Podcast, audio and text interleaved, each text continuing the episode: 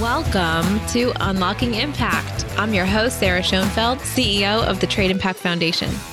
In this podcast, we cover issues at the intersection of the global economy, sustainability, and human rights.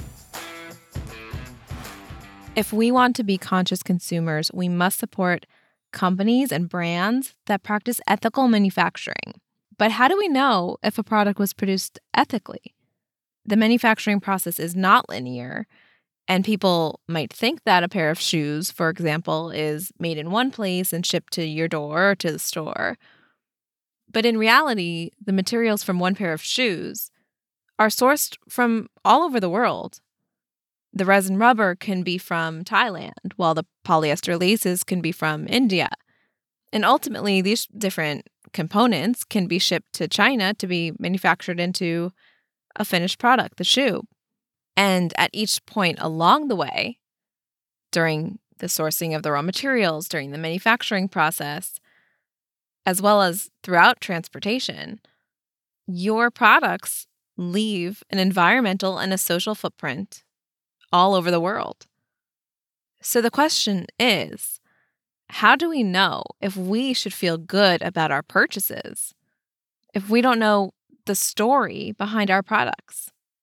In this episode, I speak to Todd Smith, someone who is on this journey right now to make the story and the impact of our goods more transparent. Todd is the founder and CEO at KYG Trade, the Know Your Goods trade attestation platform and marketplace, which is a SaaS platform and marketplace utilizing blockchain technology. Todd is also the founding chairman of the Origin BX Oasis Open Standards Project, where he works on developing an open source international set of data standards for trade attestations. Todd has over 15 years of Big Four international trade consulting experience, and you can follow him on his LinkedIn, which we've included in the episode description. Thank you so much for making the time today to chat with us. Thank you, Sarah. Happy to be here. So, I think that, you know, you and I see the future in a very similar way where consumers hopefully will one day be able to compare their products and the brands that they support, not just based on the financial cost, but also on the human cost and potentially the environmental cost, and hopefully the positive impact that they're having as well. Are these some of the things that you were trying to move forward with the Know Your Goods platform? Yeah, most most most definitely. You know, as the name suggest, you know, we're trying to promote the transparency and visibility, you know, into what makes a a product, whether it's a raw material, an intermediate, or a finished product like a shoe. And and we feel that, you know, that that there will be value in the information that we're going to be making available in a very open and transparent way to multiple stakeholders ranging from governments, corporates, and in consumers. Yeah. And I think that, you know, that really starts with providing a more transparent view of the life of our products, you know, before they come to our doorstep from Amazon or direct from the website or maybe from the store. So let's talk through the importance of that issue and explain how we can differentiate between products and brands today what's important to one brand may be different and important you know from another brand. What what we are promoting is you know, regardless of that interest what is the actual fact? You know what are, what do the facts say right about what went into the sourcing and design?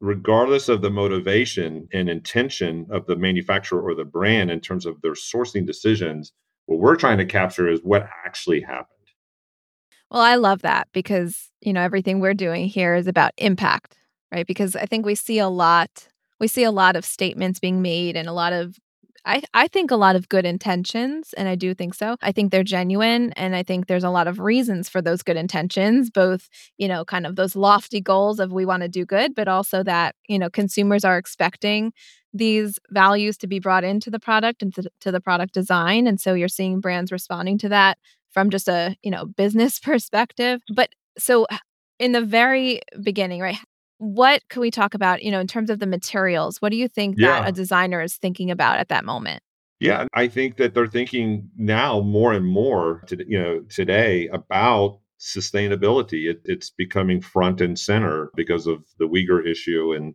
you know other stories that you're hearing you know come through NGOs and government. So I think there is a a, a global consciousness that has evolved when it comes to sourcing and sustainability.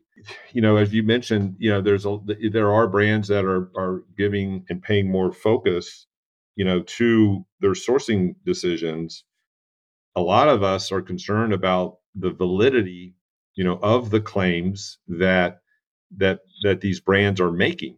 And and and how can you substantiate and back up, you know, claims that you know our product is sourced you know without forced labor or it's you know s- sourced from recycled materials or the producer or manufacturer that we've contracted with in Bangladesh is carbon neutral. I mean, right? You you you hear and read all kinds of sustainability, carbon neutrality type claims, but how do you back those claims up? Where, you know, where's the transparency around the data that went into the analysis that led to the conclusion that brands are are, are promoting?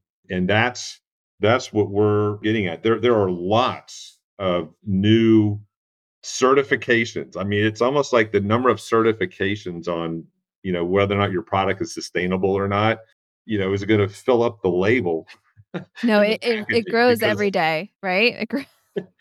And, and so one of the issues there is, oh, you know, when you see all these labels and certifications coming out, it's very difficult, I think, as a, a consumer to determine what it really means. You know, right. you might see two different certifications that both sound very nice, but they mean totally different things. One may fo- focus on ethical labor standards, and one may focus on sustainable, you know, environmentally sustainable sourcing. So, right, depending on what's important to the consumer, I think that the distinctions need to be clear so that a consumer can say, "Well, I I'm passionate about X, so I want to support that," and at least to understand what they're supporting. And so, how can you envision a time where the consumer is able to not just see that there's a certification but actually understand the details behind that that label. Exactly. So could there be a better way? Could there be a qr code? You know as you said going you're, you're in the store you're looking at a product you're online looking at products. Could there be a, a qr code or a link rather than a hundred you know labels of certificates you know that different certification authorities, you know, have come up with and stamped right onto the label of a product. Could there not just be a QR code or a link that would take the consumer to a site that you could then drill down on and get all this rich data? If you're leading a company trying to understand, you know, how your your own company's products are being made today, you know, does that executive uh, do they have visibility to how the products are being made at the assembly line and even further back how those materials are sourced right? So for example with the shoe if we talk if we're talking about a leather a shoe that has leather in it so you know from the sourcing of the leather itself then onto the you know the factory where that leather is now being manufactured into a shoe what kind of visibility does the company have today and what are the obstacles to that transparency?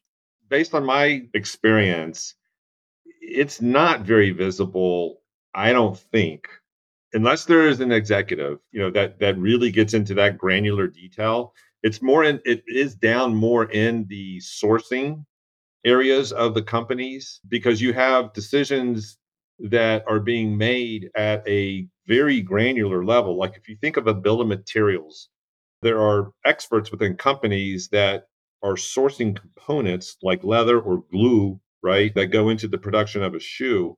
And they're in the weeds down in the sourcing departments of companies. And they have policies and procedures and playbooks on how to source and in those playbooks and policies they'll have must be sourced from a sustainable factory.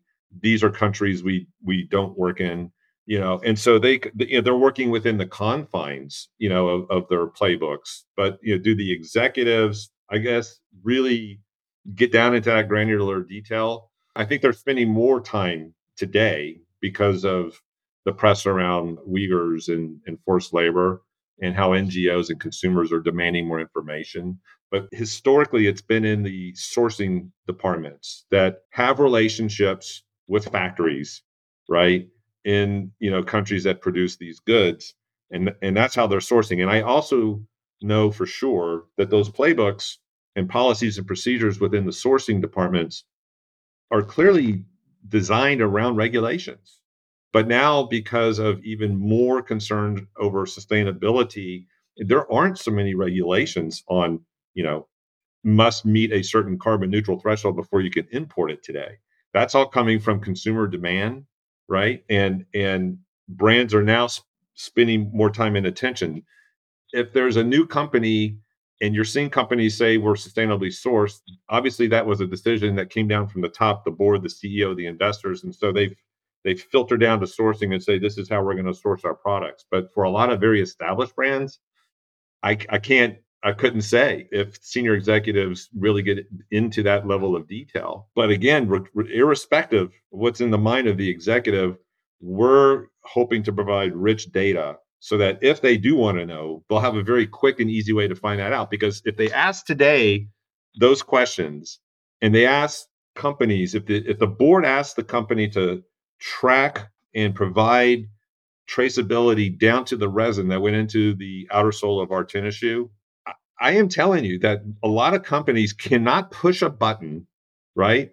That will just map that heritage genealogy down to the res to the resin and then back up again the progeny you know where that resin went to and what products it made its way into they can't push a button and get that information they're putting it together through excel sheets and different data sources. Somebody is trying to put this information together because they're in in the vast majority of organizations it doesn't exist in that type of format because it's in so many different locations so many different systems many of which aren't even within one company. They're in multiple companies. Yeah so there's a number of things i want to ask you about. So one thing i find so frustrating i mean it's it's a positive thing but i'm very frustrated watching it happen because i just felt like the potential was there so long ago is all this progress right now on forced labor so yeah. you you spoke about the Uyghur population and you know different labor practices that are being questioned in China. I liked how you pointed out how at the corporate level it starts at the regulation and then the company is looking to comply with the regulation. And that is why when we see all this action, you know, in the US government, we've seen a lot of activity in regulating forced labor and trying to be stricter on the enforcement. So now we're seeing companies as well being more stringent and taking more proactive steps to make sure that there is no forced labor in their supply chains. I mean, obviously nobody wants forced labor in their supply chains, but there's, you know, levels of action that you can take and and resources you can expend to continue to to vet your factories and and check on them and, and all that. So now when we see everyone is really talking a lot about carbon, and I think that, you know, we see at the US level, the EU level, the multilateral level, we're seeing a lot of kind of these these different brainstorming sessions going on and different frameworks being put forward on how they can regulate carbon. It it'll be interesting to see how those potentially, you know, new regulations would come through and then companies would have to react to that in a similar fashion. Would you see it, you know, would you see an emphasis on carbon regulation leading to progress similar to the forced labor progress we've seen recently?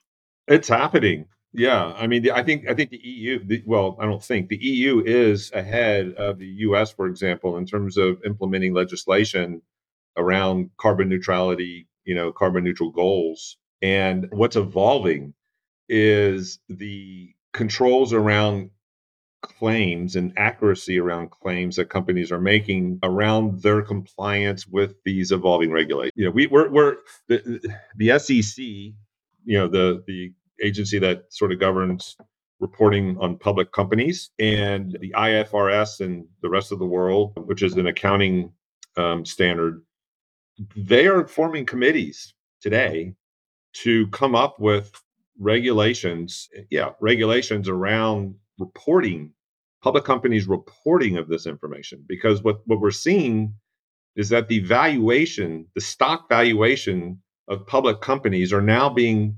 influenced by these carbon neutral sustainability claims and how companies are complying with the new regulations that you just mentioned that are evolving around this area.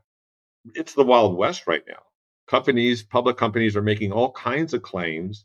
Totally. And the consumer just reads it. And now we have baked into the valuation of public companies a component, you know, for their ESG sustainability claims. Well, how do you audit the accuracy of these claims? There's no there are, there are no standards around that.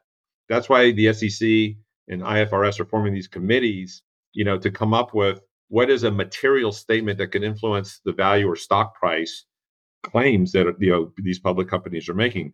It's a wild west, but it's it's evolving. Some companies are going to get ahead of that and they're going to implement controls and methods and processes to accurately to ensure that they're not making material misstatements about their own sustainability claims. Other Absolutely. companies you know, are just making claims without, you know, really having any controls around it. And I think some of that comes from the the ambiguity in a lot of these terms. You know, you'll obviously the word sustainable means a lot of things to different people and yeah. ethical, conscious. I mean, all these different terms, there's no one set definition. And so you see companies being accused of greenwashing. And sometimes when I think too hard, I start to see everything as as greenwashing because yeah. we're not because we're right because we're not seeing the data and the concrete action. We're seeing these very nice nicely worded marketing pushes. Right. So to me it's it's so hard to discern between you know between two competitors who's going to be more ethical, you know. And I'm having a lot of trouble feeling that visibility that I think would give me like a personal connection to the story of my products, right? And I yeah. would feel really good about buying a notebook that was sustainably sourced. But if every notebook says it's sustainably sourced, what do I know what to do? Right. And what does it mean? What does it mean? Yeah. Yeah. No, it's why the transparency getting into again you know componentries you know components that went into the production of a product and the location that type of visibility which has never ever been made available before because a lot of it a lot of that is actually trade secret information competitors companies don't want their competitors knowing you know who they source or where they source resin from at the price that they get it because right, maybe it right. does something special that makes their product unique so you have that tension you know between having something that's truly unique and proprietary that gives you an edge as a manufacturer and transparency into the production of that product. Think yeah. about it. Yeah. You know, Coke doesn't want you to know their recipe. We still don't know the Coke recipe, right? But now consumers are like, "Hey, I want to know, you know, where I want to know everything, from, you know, and how much." Yeah. So there is this inherent tension, but you know, it's changing. The whole mindset is changing. It changes with each generation you know the new the younger generation coming up today that has you know purchasing power is demanding things and information that older generations never thought of so, and I think they're and I think they're louder, right? Because of social media, this generation has a louder voice and is being heard at a level that I think other generations had never been. And so you're seeing corporate decision makers trying to balance those pressures which are good pressures, but yeah. At the same time, if we don't know, you know, how to go forward, at some point no one's going to be happy, right? Like you'll, right. you'll you can you can seek to be better and better and better, but if the consumer is unhappy with, you know, imperfection, that's a problem. If the consumer is happy with mediocre results, that's also a problem. So we need to find a way that we can kind of be in the middle there of we want to keep doing better, but we also don't want to be constantly critical because there's so much uncertainty. And like you said, there's so many different standards. I think that sometimes it's almost more helpful to start by looking at the product. You know, start by like to your platform start by knowing your product and then thinking about you know the impact of your product i mean that's a lot of what you know we research at the, the trade impact foundation of you know looking at the impact of your goods your products instead of starting with this very gigantic framework feeling a little bit overwhelmed and then trickling it down to what's relevant to you. Maybe if we started our core and go outwards that might help with this kind and, of and the um, core confusion. the core for a product is is its bill of materials. And you know because it lists every component how much of each component and then it also it, it also gets into effort labor involved in production. And that's what we're focused on. It's it's it's visibility into the components it's the ingredient the recipe going back to coca-cola and what we're doing with blockchain what's so cool you know about blockchain and why we can actually do this today. So I, it's interesting that the technology is enabling the auditability and visibility and the traceability that we can give a consumer with trust and confidence and a government regulator. Because without blockchain, there would always be questions about the accuracy and, and the reliability of the data, the source data, right, that went into the production of a good. With blockchain, we can immutably record and you know notarize and credentialize the source data and allow a consumer or a government authority to review that with trust that that in fact is the source data. And it was provided by a reliable source or not right? So the technology that's evolved is enabling this um, ability to have transparency up and down the supply chain without necessarily giving away the trade secrets and the secret recipes because we can allow the data owner, the manufacturer, the owner of the recipe to, at a very granular level, determine who has access to that information. That's really Does that, interesting. does that make sense? Yeah, yeah, and it, you know, I didn't think about it exactly that way. How, you know, it's just really interesting how you say that the capabilities and the technological advances are keeping up with and kind of matching our expectations, right, on the sustainability side. So as the consumer is demanding more, we actually can deliver more. And maybe we're going to see that kind of track through to the future and that would be awesome, right? That's that would be great and that's I think a lot of what you're trying to do. Exactly. Yeah, no, that's exactly right. And the technology, the open technology that's available as open source shareware technology that is is available today. You know, the, there are several open standards projects that make this type of technology available. The one I'm referring to in particular is one that has been adopted by US Customs and other government agencies. It's W3C is the open standards body and they have a specification for mm. decentralized identifiers and verifiable credentials. In other words, a passport, Todd's passport that's not issued by a government authority. That means that Todd Smith is who he says he is. And that that is a protocol, it's a methodology, and it's a standard that any software vendor or company can obtain and incorporate into their tooling, you know, without paying enormous software license fees to uh, a proprietary vendor for the rest of their you know for the rest of the years the company's in existence. So that's that's another thing just the open source community and different techniques and technologies that are emerging is also helping to facilitate the transparency and the accuracy and the ability to verify and notarize data in a way that has never been possible. And anybody can go onto the system to check people to search Yeah. for people and verify their credibility basically. Yep, that's exactly right. okay so takeaways from today. Let's say i'm con- i'm a consumer i go to the store i pick up a shoe. Uh, i look at the shoe label and it says made in china. What what do i do next? If i'm a conscious consumer and i want to know more about you know, the labor practices or the materials being put into my shoe? What what do I do?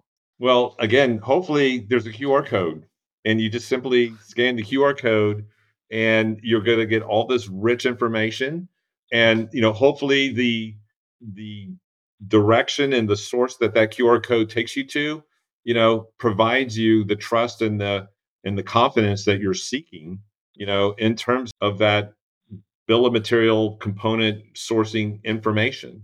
It's going to be and, up to the brands to figure out, you know, which, you know, technology they're going to employ that, you know, that that that is is provided when you when you scan the QR code or the barcode on these products or you click a link on an e-commerce site in terms of you know the accuracy and the richness of that data there there will be companies that are providing solutions to help brands provide that rich data to the consumer you know and and you know todd smith's vision is it's a simple and really simple qr code or barcode that's already on packaging that will that will give you the key to that information.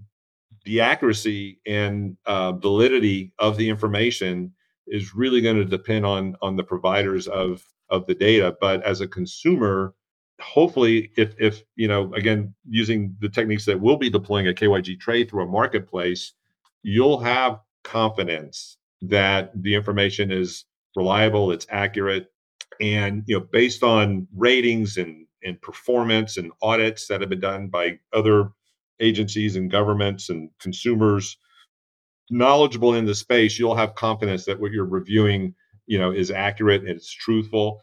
And furthermore you know if if there is a statement about the you know the the fibers in in cotton and a test that was done on those fibers using dna or some other type of an analysis there will be explanations to sarah to help understand what all that means you know so that when you see it you can do further research into that methodology that went into the test so you have more confidence about it.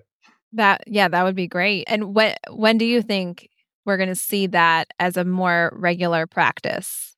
It's happening today you know and uh, the adoption of i mean what i'm seeing is the the adoption rate with smaller startups obviously you know is is is happening faster. You have a lot of new brands that you'll see online that are already adopting, you know, this capability to differentiate themselves from the larger, more established brands, you know, which which, you know, big organizations change takes longer, you know, than a small nimble startup. But even the bigger brands are laying the, the groundwork today. There was an announcement a few months ago. LVMH, you know, has created a a block, not created, but working with industry and their own competitors. They've come up with a blockchain to help with traceability. So you'll you'll see more and more of this happening over time. But it's happening today. It is happening today. It's just a matter of the rate of adoption. Okay, so last question for you. So in this community, at this podcast, we're always trying to continue to grow and learn and focus on our professional and personal growth. So can you share with us one thing that you are currently looking to learn or further develop? I am I am looking to learn and and further develop, I guess, an ability around imagery, photos, uh, and videos of um, you know people and geography that will tell a story based on that photo or image or video instead of instead of written words and and you know bits and bytes, ones and zeros. Are you are you working on that in a specific capacity?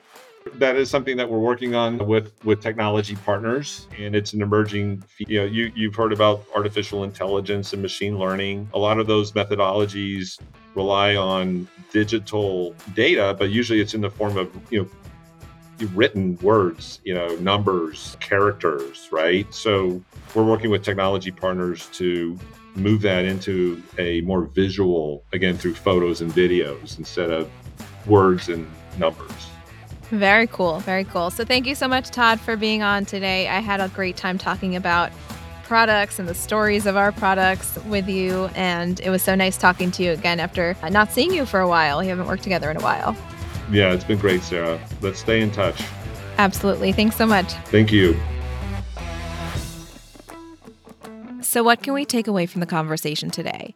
I really enjoyed hearing about the progress with regards to supply chain transparency and the concept of having a QR code where you can really directly see the data, the underlying information, and understand it.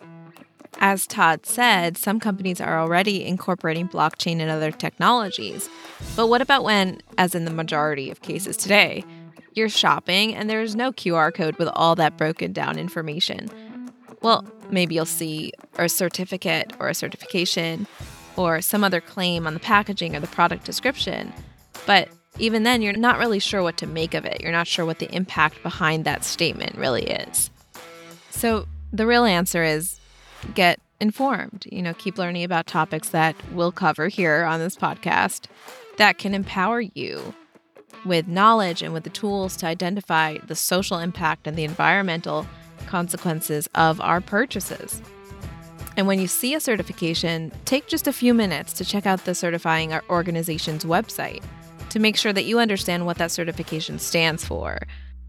As we discussed, one can emphasize fair wages while another may be focused on mitigating environmental degradation. So, the more knowledge that you have, you'll just be able to empower yourself to identify and to support brands that promote the impact that you're looking for, that you're passionate about. So, thank you so much for joining us today on Unlocking Impact. We so appreciate your time and your support. If you enjoyed today's episode, please subscribe to the show. And as always, if you have any questions or you have topics that you'd like us to cover, email me directly at sarah at unlockingimpact.com. I hope you join us next week.